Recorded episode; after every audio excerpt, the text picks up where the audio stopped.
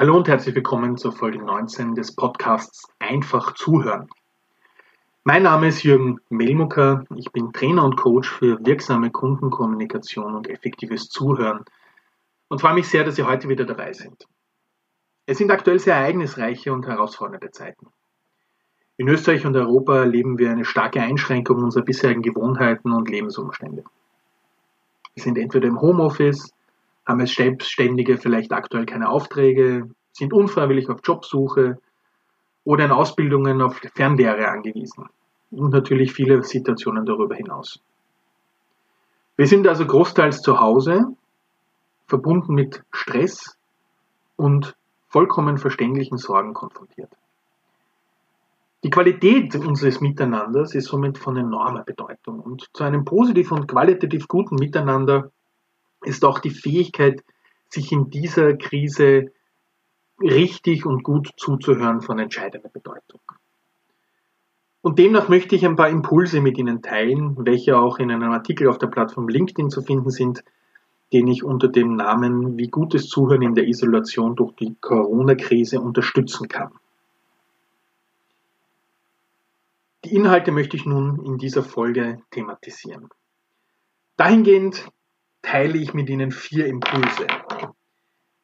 Wirkung des Einflusskreises, Ratschläge, Bagatellisieren und selektives Zuhören. Kommen wir gleich zur Wirkung meines Einflusses. Wie werde ich vom Opfer zum Gestalter? Das gute und effektive Zuhören setzt eine Haltung voraus, die auf Achtsamkeit und Fokussierung auf den Gesprächspartner beruht. Und sind wir wie jetzt durch externe Faktoren stark beeinflusst, richtet sich unser Fokus allerdings auf die unveränderbaren Umstände in unserem aktuellen Leben. Ein sehr gutes und bekanntes Modell, dies zu veranschaulichen, ist das der Einflusskreise unter dem, von Autor Stephen Covey, welcher in seinem Buch Die sieben Wege der Effektivität diese beschreibt und dieses Buch kann ich nur wärmstens empfehlen. Der äußere Kreis dieser drei Kreise ist der Kreis der Besorgnis. Dieser umfasst alle Gedanken und Bedenken über Umstände, die wir allerdings nicht verändern können.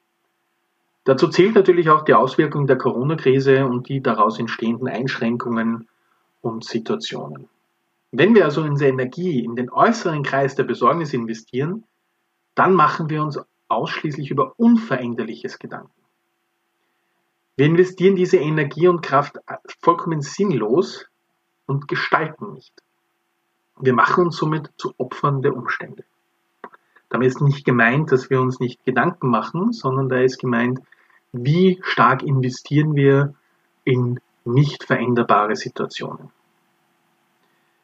Der mittlere Kreis ist der, bei dem wir auf andere einwirken, wo wir durch unser Verhalten mit beeinflussen können. Hier wirken wir auch durch Zuhören und Formulieren von Botschaften auf Menschen in unserem Umfeld ein. Wir müssen in diesem Kreis aber realisieren, dass wir nur mit beeinflussen, andere aber nicht verändern können.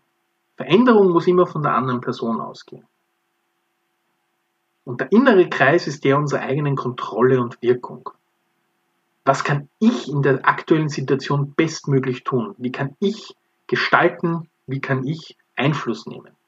Wie mache ich mich selber vom Opfer zum Gestalter? Da ich mich selber entscheiden kann, ob ich über die aktuelle Lage nur jammer oder ich mir Gedanken mache, wie ich bestmöglich mich und mein Umfeld durch die jetzige Situation manövriere. Und wenn wir uns das vom Blickwinkel des Zuhörens anschauen, liegt natürlich meine Haltung und Bereitschaft zuzuhören unter meiner eigenen Kontrolle.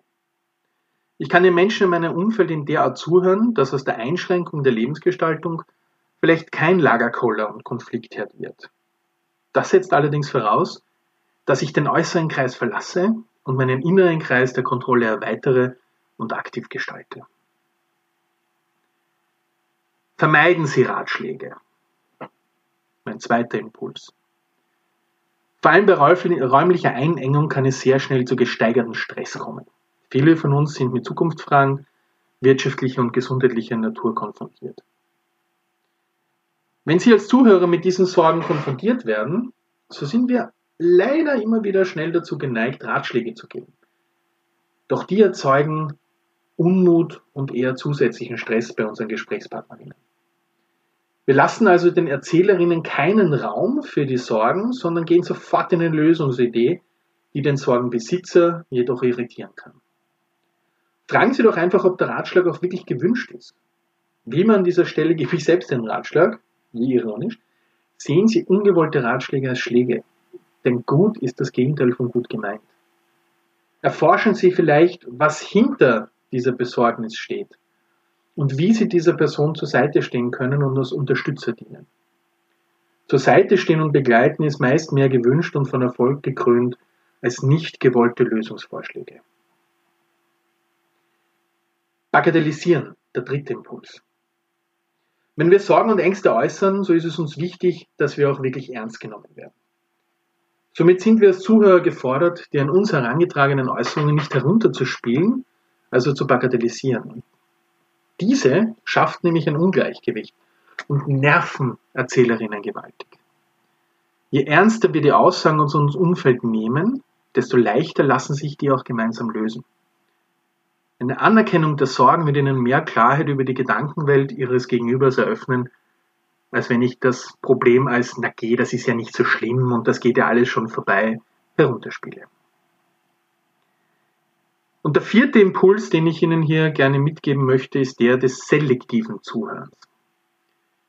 Hier möchte ich Erhard Bellermann zitieren. Beim Dummen sollte man mit Zuhören aufhören.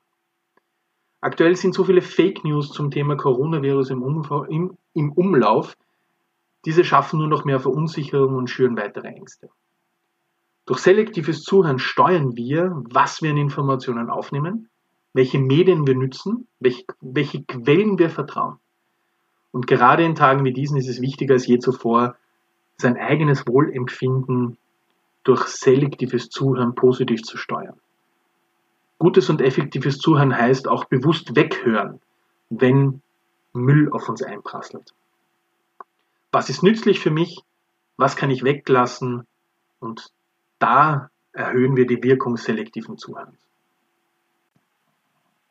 Liebe Zuhörerinnen, ich wünsche viel Kraft und wertvolle Dialoge in dieser herausfordernden Zeit. Ich möchte auch an dieser Stelle meinen Dank an alle Menschen richten, die alles dafür tun, dass unser System aufrechterhalten wird. Und da kann es gar nicht genug Dank und Anerkennung geben für Menschen aus dem medizinischen Pflegepersonal, aus dem Lebensmittelhandel, aus Apotheken, Polizei, Bundeswehr, Bundesheer, alles aufzuzählen, ist, wird uns die Zeit nicht reichen. Von meiner Seite hier wirklich vielen, vielen Dank.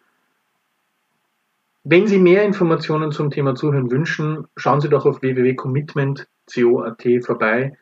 Sie können mich jederzeit gerne via Mail unter jm.commitment.co.at kontaktieren. Ich freue mich über einen spannenden Austausch, selbstverständlich auch über die sozialen Medien wie Xing oder LinkedIn. Haben Sie eine bestmögliche Zeit, wünsche Ihnen alles Gute, alles wird gut, viel Spaß beim Zuhören.